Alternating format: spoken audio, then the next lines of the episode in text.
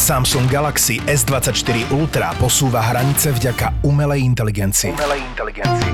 Pomocou funkcie Zakrúžkuj a vyhľadaj jednoducho zakrúžkuješ to, čo ťa zaujíma a okamžite získaš výsledky vyhľadávania na Google. Foťák s rozlíšením 200 megapixelov a funkciou Nightography ti urobí epické fotky aj v tme. Aj v tme. Tento týždeň ti podcasty ZAPO prináša Samsung Galaxy S24 Ultra. Samsung Galaxy S24 Ultra. Toto je True Crime podcast, takže je logicky 18+, lebo sa nevyhneme opisom fyzického, psychického, verbálneho a sexuálneho násilia a tiež opisom sexuálnych deviácií páchateľov.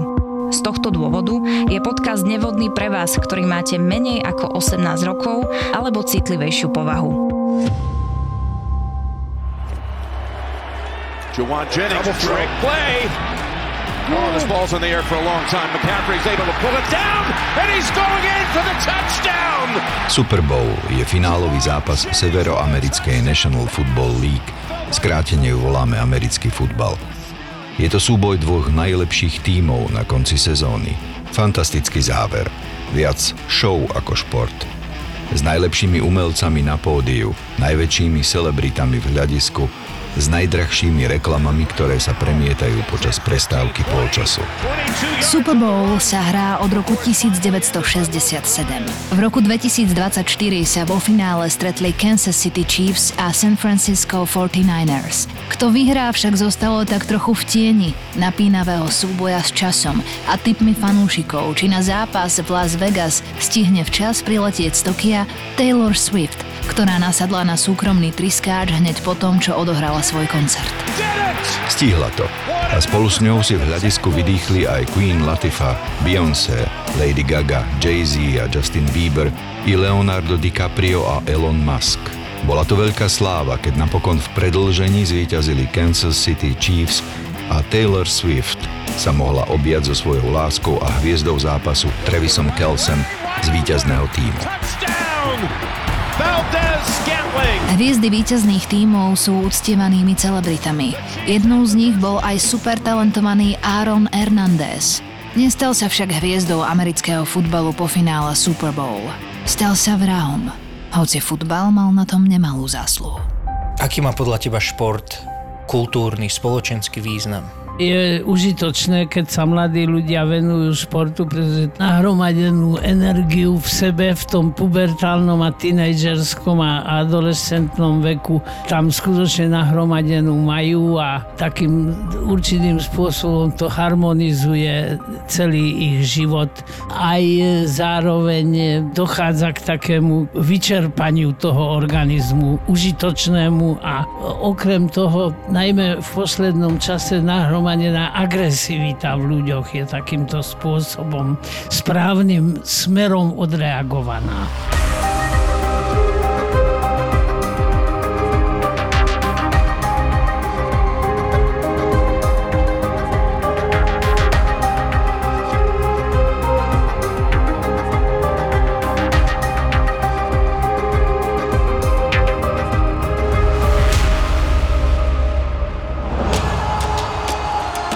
Profesionálnej úrovni býva v nemálo prípadoch kľúčom k lepšiemu životu, niekedy až k blahobytu. Tak to videl aj Aaronov otec Denis Hernandez. Svojich synov Denisa Jonathana Jr. a Aarona Josefa tlačil, aby dosahovali čo najlepšie športové úspechy, ktoré by ich dostali medzi dobre zarábajúcich profesionálov. Za zatvorenými dverami bol však otec Denis, obyčajný násilník a alkoholik, ktorý svojich synov často, takmer pravidelne bil. Nešlo len o nejakú tú otcovskú facku, ale poriadne údery pestiami, po ktorých chlapci prichádzali na tréningy s monoklami okolo očí. Raz v hádke, ako by mal syna správne viesť, udrel otec Denis dokonca aj Áronovho trénera. Obaja chlapci doma zažívali časté hádky a bitky rodičov. Tí sa vzali ešte v roku 1986, ale rozviedli sa už v roku 1991 aby sa v roku 1996 opäť zosobášili. Bolo to hádavé manželstvo otca pôvodom z Portorika a matky z taliansko-americkej rodiny. Bratia Hernandezovci žili v neustálom strachu z otca, no napriek tomu si ho súčasne vážili a rešpektovali ho. Ako je to vôbec možné? Nevylučujú sa tieto dve emócie? Rodiča si z pravidla vážime, to je už tak dané nejakým spôsobom, možno aj vrodené. Telesné tresty v niektorých častiach sveta doposiaľ sú celkom bežné. Brutalita telesných trestov otca hrdinu nášho príbehu bola určite menej štandardná, ale zase na druhej strane tí chlapci žili zrejme a zjavne v prostredí, v ktorom to nebolo až také neobvyklé. Tuto výchovu Áronovho otca alebo otca oboch bratov, môžeme ju nazvať pojmom Spartianska? Spartianská výchova bola výchova, ktorú dneska nepovažujeme za správnu, ale každopádne tam tie tresty boli podľa ich kritérií primerané výchovnému pôsobeniu. Či to tak bolo v tomto prípade ťažko povedať, pretože e, agresívny opilec e, nezriedka svoje deti bije aj úplne bez príčiny. Vedia tie deti, čo vyrastajú v takomto prostredí s takýmto veľmi autoritatívnym rodičom, v tomto prípade otcom, vedia oni vôbec rozlíšiť, že to, čo sa deje v tej rodine, že je to zlé? Alebo tým, že v tom vyrastajú, tak proste nevidia von z tej jaskyne? Myslím si, že niektorí počase celkom sociálne priateľným spôsobom toto existovanie v rámci tejto rodinnej štruktúry odmietnú. Niektorí ostanú podrobení a stáva sa, že sú aj takí, ktorí nakoniec ani iným spôsobom v priebehu svojho ďalšieho života existovať nevedia. Čiže chceš tým povedať, že to agresívne správanie, alebo teda to také násilnícke správanie toho autoritatívneho rodiča, že si osvoja aj oni v dospelosti? No áno, považujú to za niečo normálneho, primeraného a že tak to má byť. Aaronov brat Dennis Jonathan, volali ho skrátene len DJ, tvrdil, že Aarona v detstve sexuálne zneužívali. Mal to byť tínedžer v dome ich opatrovateľky, kam bratov z času na čas nosili rodičia, aby ich postrážila. Ten tínedžer nútil Árona, aby ho orálne uspokojoval. Začalo sa to, keď mal Áron iba 6 rokov a pokračovalo to ďalších niekoľko rokov. V januári 2006 sa Aaronov a DJov život radikálne zmenil. Ich otec zomrel pri rutinnej operácii prhu. Napriek až takmer tyranskej povahe, smrť otca niesli obaja bratia ťažko. Áronova matka Terry označila smrť otca za zlom v jeho živote. Z nádejného športovca sa postupne stal problémový chlapec, ktorý sa nikdy nespamätal zo smrti otca. Človek by si myslel, že smrť otca Tyrana bude pre chlapcov vykúpením, oni to však obaja niesli veľmi ťažko. Dokonca si to niesli celý svoj život v sebe. Bolo to taká trauma pre nich. Prečo? Oni zrejme patrili do tej skupiny, ktorí sa prispôsobia tomu autoritatívnemu vedeniu. To sú ľudia, z ktorých sú napríklad dobrí podriadení, dobrí vojaci. Vedia plniť rozkazy, vedia sa správať tak, ako to od nich autoritatívna osobnosť, autoritatívna figúra vyžaduje. No a keď toto zrazu absentovalo práve v kritickom období života, ak som to dobre pochopil, pochopil, tak obaja chlapci boli práve v pubertálnom veku, tak to môže skutočne spôsobiť škody, ktoré sa v budúcom priebehu života dosť ťažko napravujú. A čo to sexuálne zneužívanie? To tiež musí byť dôležitým faktorom pri jeho ďalšom psychosexuálnom vývoji. v detstve je vždy negatívnym faktorom. Tá dynamika toho neskoršieho vývoja môže sa vyvíjať veľmi rôznym spôsobom, ale každopádne prežitie sexuálnej agresie nepôsobí priaznivo na usporiadanie sociálnej existencie a sociálneho fungovania takto postihnutého jedinca. Obzvlášť asi v takom hypermaskulínnom športe a prostredí, v ktorom bratia vyrastali, že? Aj to môže samozrejme zohrávať zohrávať určitú rolu, pretože prijímanie agresívneho konania zo strany súpera, aj agresívne konanie voči súperovi je tu prirodzené a je vlastne v tom človeku aj pestované. Po smrti otca sa výrazne zhoršil Áronov vzťah s matkou. Prišiel na to, že matka mala aférku s manželom jeho sesternice. Áron to zobral ako neodpustiteľnú zradu otca a nedokázal sa s tým zmieriť. Odsťahoval sa od matky k sesternici, k tej, s ktorej manželom mala mama aféru. V tom čase sa začal kamarátiť s deťmi z pouličných gangov. Napriek zlým kamarátom Aaron stále športoval a bol taký talentovaný, že si ho všimli tréneri. Najprv na strednej škole Bristol Central High School zažiaril najmä v poslednom ročníku, keď získal Gatorade Football Player of the Year, ocenenie pre najlepšieho hráča roka v Connecticute. Pokoril dva štátne rekordy a rekord v počte touchdownov vyrovnal. Mal ich 31. Jeho športové úspechy neboli zadarmo. V roku 2006 dostal počas zápasu taký silný úder do hlavy, že stratil vedomie. Nepomohla mu ani prilba, ani brnenie a chrániče hráčov amerického futbalu. Z ihriska ho odviezla sanitka. Čo je to KO a je z psychiatrického hľadiska zaujímavé? Bezvedomie po údere hlavy stále znamená komócio et kontúzio, teda otras a zmliaždenie mozgu. Otras mozgu sám o sebe vždy spôsobí nejaký zánik dosť veľkého počtu mozgových buniek, ale mozgových buniek tých kvorových, najmä zodpovedných za kognitívnu výbavu človeka, je také obrovské množstvo, že jeden otras mozgu sa vôbec nemusí v objektívnom obraze toho človeka a z pravidla sa ani neobjavuje a neprejavuje, nemanifestuje. Taký ťažký otraz mozgu, ktorý vedie k rôzne dlhotrvajúcemu bezvedomiu, ten je už vždy spojený so zmliaždením, teda s viditeľným poškodením mozgu a značnejšou stratou tých rozhodných, dôležitých kôrových mozgových buniek.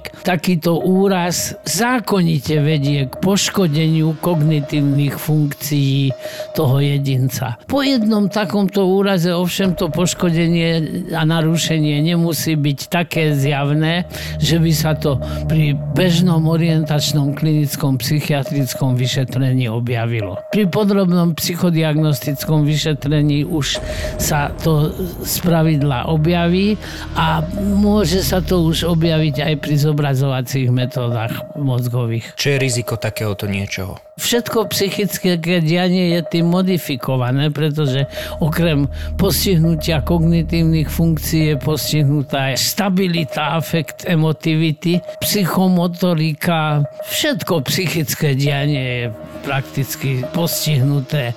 Nemusí byť, hovorím, postihnuté tak, že je to klinicky manifestné už pri orientačnom klinickom vyšetrení, ale v zásade neviem si dosť dobre predstaviť, že by takýto úraz hlavy ostal úplne bez e, následkov. V roku 2007 bol Aaron podľa stránky scout.com považovaný za najlepšieho nováčika.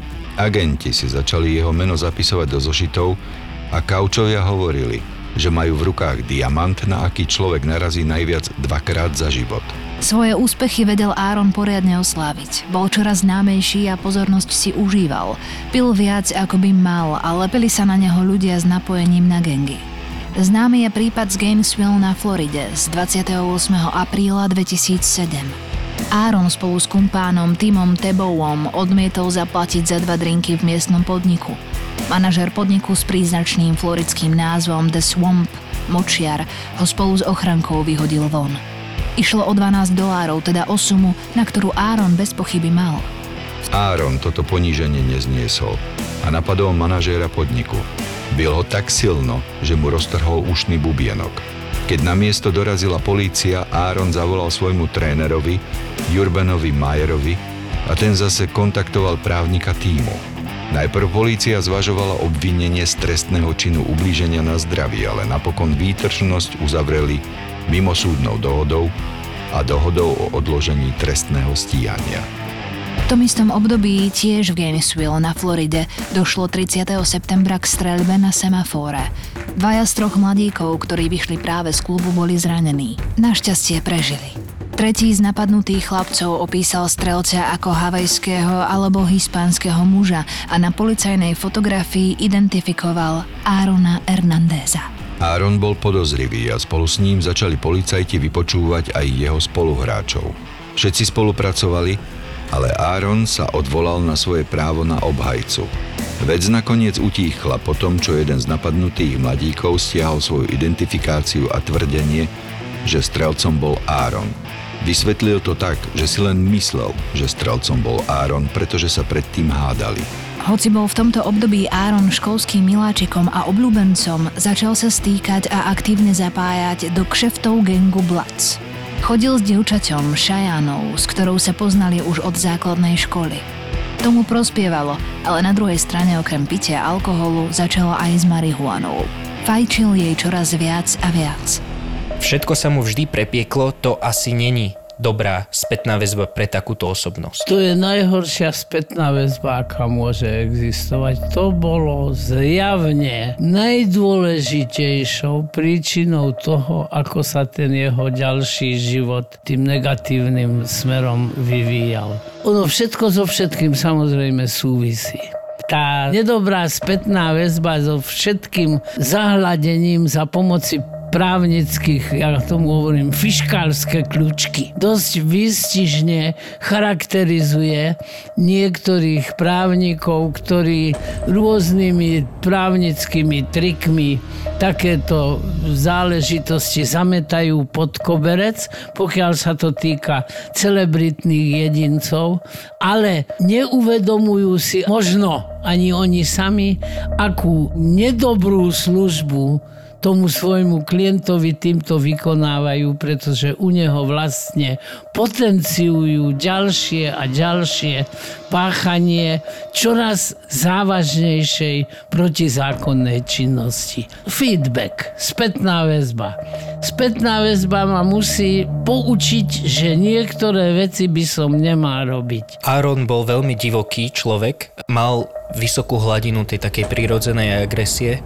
Myslíš, ak by ten jeho otec žil a dával tomu jeho životu nejaký systém, nejakú disciplínu práve tou jeho spartianskou tvrdou rukou, tvrdou výchovou, myslíš, že by sa jeho život vyvíjal trošku inak? Ťažko sa úplne jednoznačne na túto hypotetickú otázku odpovedá, ale bez konšpirácie a len hypoteticky, teoreticky uvažujúc, môžeme povedať, že tento otec, pokiaľ by bol ostal nažive, mohol divokú povahu svojho syna udržať na úste. Mohol zamedziť tomu, aby došlo ku takému naozaj fatálnemu katastrofickému vývoju. Aaron sa zaviazal, že po strednej škole aj s bratom DJom budú hrať na univerzite v Connecticute. Jeho tréner Urban Mayer však priletel do Connecticutu, aby presvedčil riaditeľa na strednej, kde Aaron končil štúdium, aby mu umožnil skončiť o semester skôr. Vďaka tomu sa mohol presťahovať na Floridu a pripojiť sa k profesionálnemu týmu, s ktorým mohol začať trénovať krátko po svojich 17. narodeninách vo farbách Floridskej univerzity. Bol to veľký skok v kariére a Aaron na nebol ešte pripravený, najmä emočne. Nevedel sa prispôsobiť, nestíhal vysokoškolské povinnosti a čoraz viac sa utiekal k marihuane. V prvom ročníku predmety ako bowling, divadelné predstavenie či predmet o problémoch divokej prírody v podstate formality zvládal na dvojky. V druhom ročníku sa dostal dokonca na zoznam čestných študentov, ale v treťom ročníku dostal štvorku z predmetu o chudobe a ani na druhý pokus nezvládol štatistiku. Podľa trénera Majera sa z Arona stal utrápený človek, ktorý bojoval s vnútornými problémami. Snažil sa mu pomôcť a ostatní tréneri zoznámili Árona s dvojčatami Morrisom a Mikeom Pouncejovcami. Boli to disciplinovaní a snaživí chlapci a všetci verili, že budú mať na Árona pozitívny vplyv. Mali pravdu. Chlapci sa zblížili a Áronovi to prospelo. 6. januára 2010 sa však Áron rozhodol, že odíde z posledného ročníka školy a vstúpi predčasne do draftu. Zúčastnil sa na NFL Scouting Combine. Natrhol si však sval na chrbte a tak nebol schopný robiť ďalšie testy. Už o dva mesiace, 17. marca 2010, prišiel Áron na floridské profidni, aby sa podrobil všetkým testom, aké si vyžaduje kombajn. V behu na 40 yardov skončil štvrtý medzi všetkými hráčmi NFL Combine a všetko nasvedčovalo, že má pred sebou otvorené dvere medzi najlepších profesionálov. Aj keď sa týmy obávali Aaronovej problematickej povesti, tým New England Patriots si ho vybral v štvrtom kole draftu. Ostatné týmy sa vzdali šance, aby si ho vzali k sebe práve pre jeho zlú povesť. Nezavážilo u nich, že inak bol Aaron považovaný za špičkového hráča. Mnoho tímov, konkrétne teda Indianapolis Colts, Cincinnati Bengals, Miami Dolphins sa ho vzdali pre nízke skóre v, citujem, sociálnej zrelosti. S týmto pojmom som sa stretol už viackrát. Čo to je? To je schopnosť sociálne primerane existovať. Je tam hladina sociability, teda sociálnej spôsobilosti, profesionálnej spôsobilosti a aj zdravotnej spôsobilosti. Toto všetko sú faktory, ktoré sú bohemským spôsobom života tak veľmi eufemisticky som to nazval. Takýto spôsob života náš hrdina viedol, ale v tomto spôsobe života, keby bol býval patrične usmerňovaný dostatočne autoritatívnym jedincom, lenže tam boli vyslovene urobené chyby, napríklad to, že neukončil to stredoškolské štúdium takým spôsobom, akým mal, že pred ukončením vysokoškolského štúdia zase prestúpil niekde inde. Stále ako rizikový jedinec bolo mu všeličo prepáčené a toto všetko boli tie negatívne spätné väzby. S pravdepodobnosťou veľmi blížiaciou sa istote. Toto boli faktory a fenomény v jeho živote, ktoré veľmi negatívne na jeho ďalší vývoj a na jeho ďalší život účinkovali, pôsobili dláždili mu cestu do pekla. 8. júna 2010 podpísali New England Patriots s Aaronom štvorročnú zmluvu na 2,37 milióna dolárov s bonusom 200 tisíc dolárov. Kvôli obavám z jeho nespoľahlivosti to bol nezvyčajne nízky bonus. Ako kompenzáciu však dostal sériu tréningových a súpiskových bonusov, ktoré mohli dosiahnuť až 700 tisíc dolárov. Spolu tak mohol dosiahnuť plat, aký by dostal, ak by si ho vybrali nie v štvrtom, ale v treťom kole draftu. Svoj profesionálny debut absolvoval Aaron v zápase proti týmu Bengals. Darilo sa mu. Počas prvej sezóny sa stal najmladším hráčom, ktorý od roku 1960 zaznamenal viac ako 100 yardov v jednom zápase. Hoci v roku 2011 podstúpil Aaron operáciu zraneného bedra a ostal na lavičke, v roku 2012 s ním podpísali New England Patriots výrazné predĺženie zmluvy a Aaron sa stal jedným z najlepšie platených hráčov v histórii NFL na pozícii tight end. Je to ofenzívny hráč, ktorý kombinuje viacero vlastností. Napriek viacerým zraneniam dosahoval Aaron pozoruhodné výsledky. Bojoval však o popularitu medzi svojimi spoluhráčmi. Považovali ho za outsidera, a hoci sa ho tréneri snažili pozitívne motivovať, občas ho bolo ťažké zvládnuť. Napriek tomu, že bol pracovitý a snaživý, bol občas labilný. Zašlo to tak ďaleko, že v polovici roka 2013 stratil tréner Bill Belichick trpezlivosť a uvažoval o tom, že Árona z týmu prepustí. V tom čase už viedol Áron dvojitý život. Najal si dvoch priateľov z Bristolu ako pomocníkov.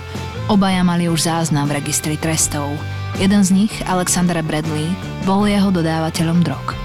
Okrem toho mal Bradley na starosti aj to, aby dokázal Árona upokojiť počas záchvatov zúrivosti.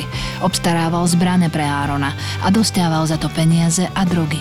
Áron si zariadil aj tajný byt, o ktorom jeho snúbenica nič nevedela. V byte fajčil marihuanu a mal v ňom sklad drog a zbraní. 15. mája 2014 obvinila polícia Árona Hernandeza z vraždy a ozbrojeného útoku v prípade Daniela de Obrua a Safira Furtada. Išlo o podozrenie, že sa Aaron ešte v roku 2012 zaplietol do ich dvojnásobnej vraždy pred bostonským klubom Cure Lounge. Oboch pristahovalcov z Kapverdských ostrovov zastrelili v ich vozidle. Svedkovia tvrdili, že streľba prišla z Aaronovho strieborného SUV. Predtým, ako 5 krát niekto z auta vystrelil, zazneli z vozidla rasové nadávky. Árona zachytili v ten večer kamery, keď bol v klube. Polícia to však považovala z počiatku len za náhodu. Súdne konanie sa začalo 1. marca 2017 a žaloba stále na svedectve Alexandra Bradleyho, bývalého Áronovho v úvodzovkách zamestnanca, ktorý mu obstarával drogy a s ktorým sa Áron dostal do sporu. Áronov advokát však spochybnil dôveryhodnosť svetka aj motív dvojnásobnej vraždy. Bradley totiž tvrdil, že k vražde došlo kvôli rozliatému nápoju v klube, pred ktorým dvoch mladíkov zastrelili. Bezpečnostné kamery však ukázali, že Aaron bol v klube len krátko. Pokojne sa porozprával s fanúšikom a odišiel sám, čo bolo v rozpore s tým, čo tvrdil svedok. Súdne konanie sa napokon skončilo až 14. apríla 2017. Aaron bol zbavený obvinenia z vraždy, uznali ho však vinným z nelegálneho držania zbrane tomto období sa u Arona začali prejavovať symptómy CTE. Je to neurovegetatívne ochorenie, ktoré sa vyskytuje u ľudí, ktorí utrpeli opakovane otraz mozgu. Je bežné u športovcov ako sú boxery, hokejisti, hráči amerického futbalu alebo u vojenského personálu, ktorý bol vystavený výbuchom. CTE čo to je?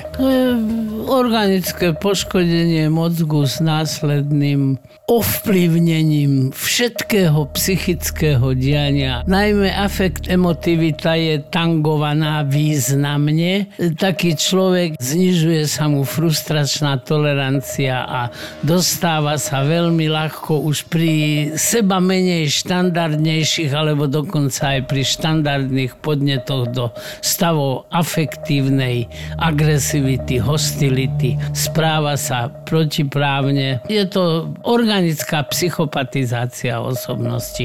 U nášho hrdinu to išlo tým ľahšie, že tam tá jeho premorbidná osobnosť bola narušená významne faktormi, o ktorých tu vlastne od začiatku príbehu hovoríme. Ešte aj k tomu nadmerné užívanie alkoholu a zjavne aj užívanie drog. Tá marihuana k tomu tiež patrí, pretože ja síce napríklad závislosť od marihuany, taká úplne typická psychosomatická závislosť podľa môjho názoru ani neexistuje, ale kombinácia alkoholu s marihuanou je už oveľa rizikovejšia, ale predpokladám, predpokladám, že neostalo to pri týchto úvodzovkách ľahkých drogách, ale že postupne prestúpil aj na tvrdšie drogy. Vôbec tá jeho sociálna existencia sa stávala čoraz malignejšou. Ona sa vyslovene stávala vlastne sociálne nepriaznivou, sociálne negatívnou, dissociálnou, maladaptívnou, neadaptovanou sociálne. Aj v dôsledku a naj najmä v dôsledku organického poškodenia mozgu. V roku 2013 bol Aaron v Kalifornii kvôli operácii ramena. Došlo k incidentu, keď rozbil rukou okno, začal byť agresívny a taký nebezpečný, že jeho snúbenica musela zavolať políciu. Pri inej príležitosti našiel DJ Hernandez svojho brata Árona na streche domu, ako si zúfali pritláča hlaveň zbrane k tvári. Bol to ďalší zo symptómov CTE keď sa u chorých prejavujú samovražedné sklony. 18. júna vykonala polícia v Aranovom byte ďalšiu prehliadku. Hľadala súvislosti s vraždou Odina Lloyda. Našli ho s niekoľkými strelnými ranami nedaleko Áronovho domu. Odin Lloyd chodil so sestrou Áronovej snúbenice. Vzťahy medzi Áronom a klubom sa po tomto vyostrili. Klub stratil trpezlivosť. Už týždeň predtým plánovali skončiť so svojím skvelým hráčom. Po začatí vyšetrovania to aj urobili. Hoci pred majiteľmi a trénerom vyhlásil, že je nevinný, zakázali mu vstup na štadión, aby sa vyhli pozornosti médií. Keď bol napokon 26. júna Aaron Hernández obvinený z vraždy prvého stupňa a piatich ďalších súvisiacich skutkov so zbraňou, 90 minút po oznámení obvinenia s ním klub New England Patriots rozviazal zmluvu a prepustili ho. Veľká porota obvinila Árona 22. augusta 2013 a 15. apríla 2015 bol Áron odsúdený za vraždu prvého stupňa bez možnosti podmienečného prepustenia. Motív, prečo Áron vraždil, však zostal nejasný. Podľa odhadov súvisel s tým, že sa Áron bál odhalenia svojej bisexuality, respektíve homosexuality. Odin Lloyd, teda obeď tejto vraždy, sa mal o Hernandezových vzťahoch s rovnakým pohlavím dozvedieť a toto malo byť údajne motívom vraždy. Ak to tak bolo, prečo to podľa teba Hernandez tajil? Acting out homosexuálov v tom období, to bolo v roku 2015. 2010 až 2015, 2015 bol odsúdený. Tak v tom období acting out homosexuála bol prakticky, no uskutočniteľný, ale veľmi mu to ublížilo spoločensky. Najmä asi v tomto vrcholovom športe. Aj vo vrcholovom športe, aj kdekoľvek. V súčasnosti mnohé významné osobnosti svetového športu, politiky, showbiznisu acting outujú svoju homosexualitu, teda priznávajú sa k nej a zúčastňujú sa boja inak sexuálne orientovaných jedincov o zrovnoprávnenie s väčšinovou spoločnosťou. Môžem im v tomto boji samozrejme len fandiť, ale v čase pred desiatimi rokmi to ešte také samozrejme nebolo naopak. Priznanie psychosexuálnej inakosti v čase pred desiatimi rokmi bolo spoločensky významne dehonestujúce. On asi nebol stotožnený s touto svojou orientáciou, so svojou sexualitou, že? To, to je tzv. egodistónna. Nie je stotožnený s ňou a chcel by sa jej zbaviť, ale to je dosť ťažko možné, pretože tam sú, no musia tam byť genetické predpoklady. Určite sa to nenaučil tým, že bol homosexuálne v detstve zneužívaný. O malej snúbenicu a dceru. To ako zapadá do takéhoto niečoho? To sa nevylučuje. Zatknutie malo pre Árona veľké finančné dôsledky. Prišiel o nezaručené platy vo výške 19,3 milióna dolárov. Patriots zrušili aj ďalšie odmeny na základe doložky, ktorá hovorila o správaní, ktoré poškodzuje profesionálny futbal. Od Árona Hernandéza dali všetci ruky preč. Kto mohol, dištancoval sa od neho. Všetok tovar z jeho podoby z ňou siahli z obchodov. Saitov Sport, Puma a EA Sport s ním ukončili spoluprácu a jeho tvár odstránili z videohier a z futbalovej siene slávy. Zmizli karty z jeho podoby s ňou. Floridská univerzita aj Bristolská stredná škola mu odobrali vyznamenania a Pop Warner ho vyradili zo zoznamu ocenených. Po odsúdení umiestnili Árona Hernandéza do nápravného centra Súza Baranovský. Väčšinu času strávil na samotke. Čelil mnohým disciplinárnym konaniam. Napriek tomu zostal fyzicky aktívny a veril, že jedného dňa sa opäť vráti do NFL. Je možné, že túto nádej v ňom zažalo oslobodenie v prípade dvojnásobnej vraždy ešte z roku 2012.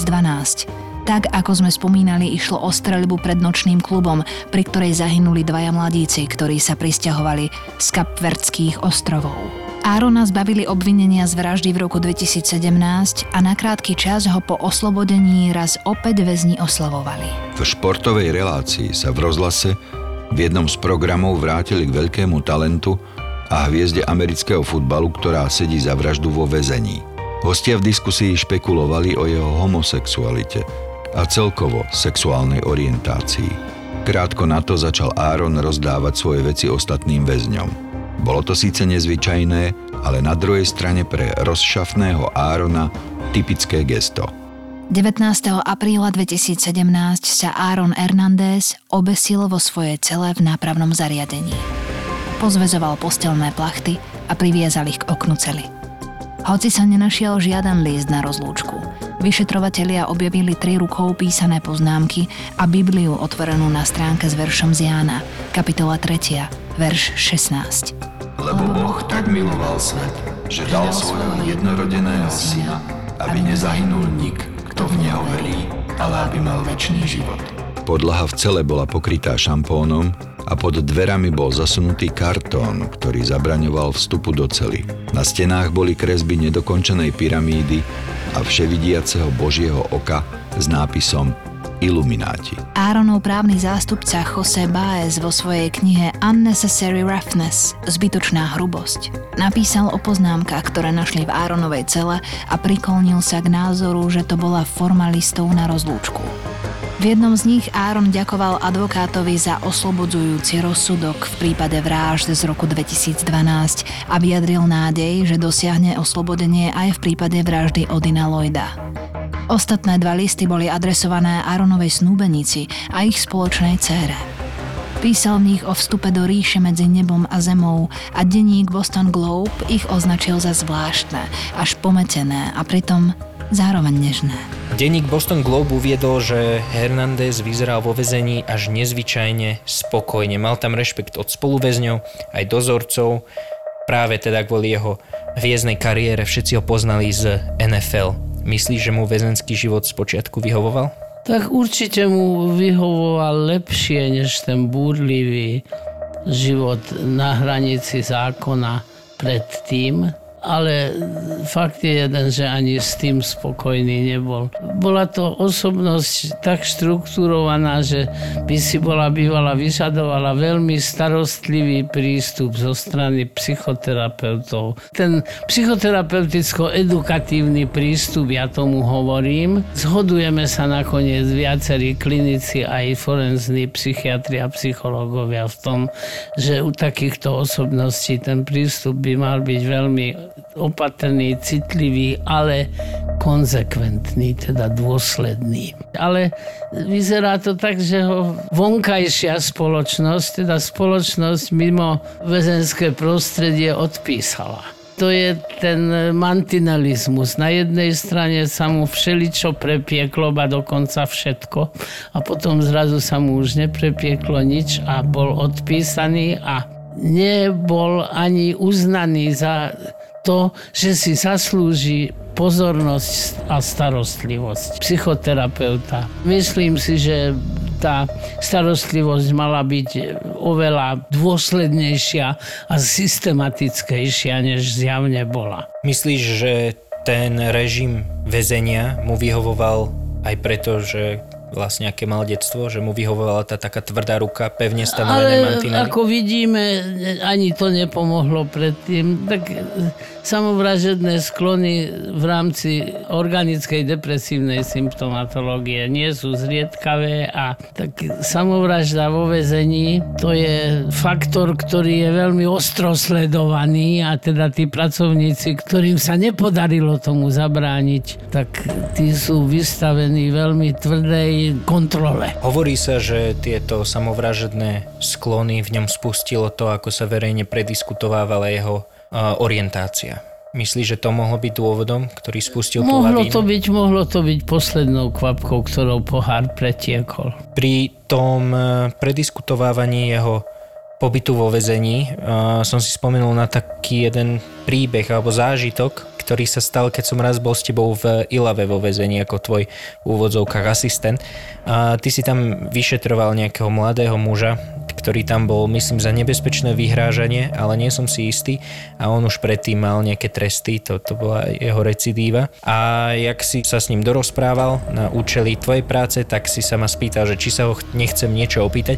Ja som sa ho spýtal, že či je pripravený na svet vonku, pretože postupne sa schylovalo ku koncu jeho trestu a on mi na to odpovedal uh, niečím, čo mi tak zmenilo pohľad na ten prístup väzňov k trestu, lebo mi povedal, že on nechce ísť von, že vonku on nevie žiť. Vo väzení má kamarátov, je vo väzení už odkedy má 18 rokov, mohol mať pred 30 cca, že bol tak dlho zavretý, že on proste nevie a nechce žiť vonku to je také príznačné aj pre tento prípad, že, že niektorí potrebujú tu ten režim z Práve externého to sú zdroja. ľudia, ktorí autoritatívny režim ich uspokojuje a tak im navodzuje určitú pohodu a komfort existencie a prístupu k okolitému svetu.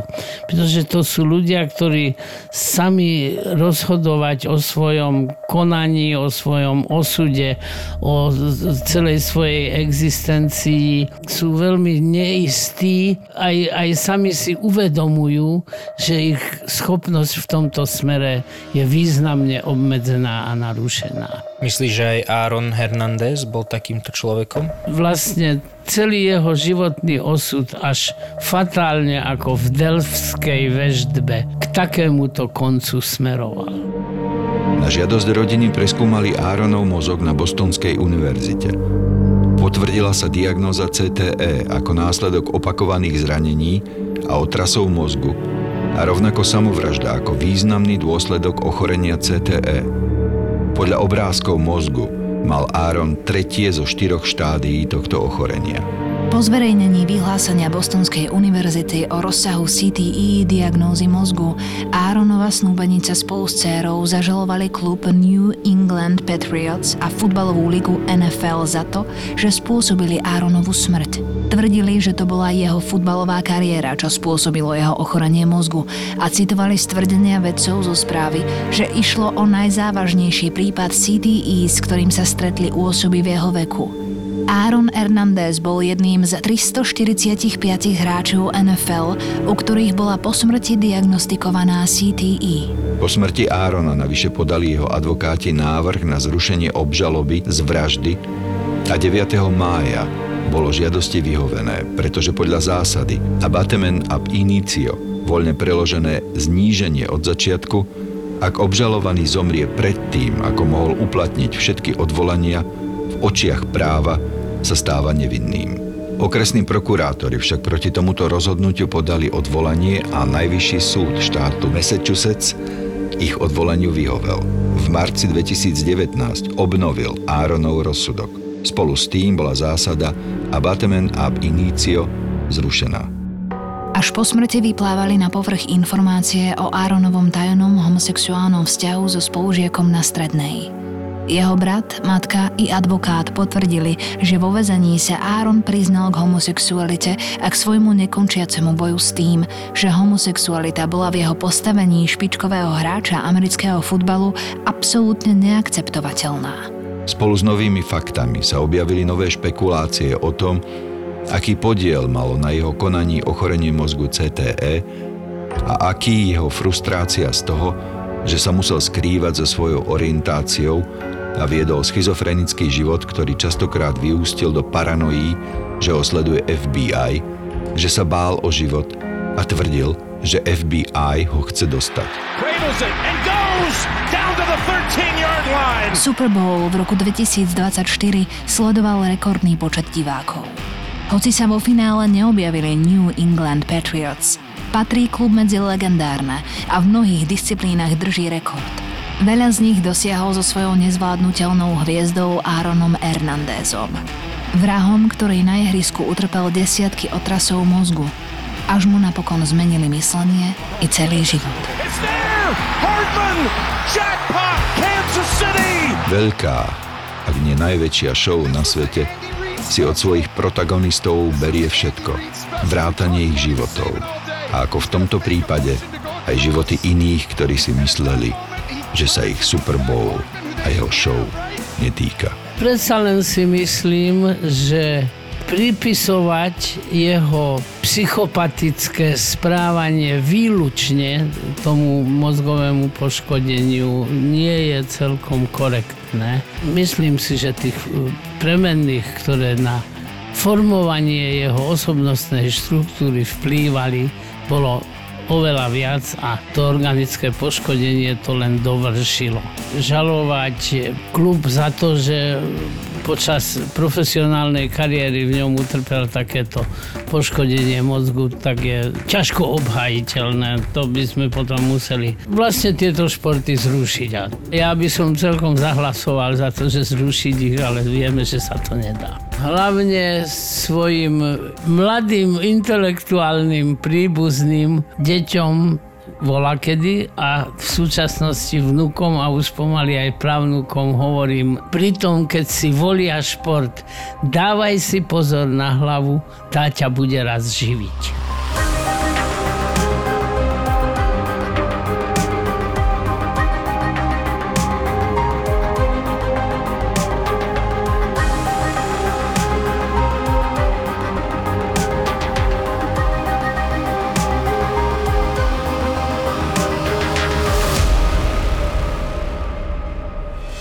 Vražedné psyché v Dome umenia? Neopakovateľné predstavenie odštartuje hlavná hviezda podcastu, pán doktor Svetozár Droba, hrou na klavíri. A to nebude jediné prekvapenie. 10. marca sa v Dome umenia v Košiciach okrem najpopulárnejšieho slovenského podcastu súčasnosti Vražedné psyché predstavia premiérovo aj chalani z Tour de Svet. Tour de Svet. Dva super obľúbené podcasty naživo. Dva neopakovateľné zážitky v jeden výnimočný večer v Dome umenia v Košiciach. V nedelu 10. marca. Vstupenky ako vždy na zapotur.sk.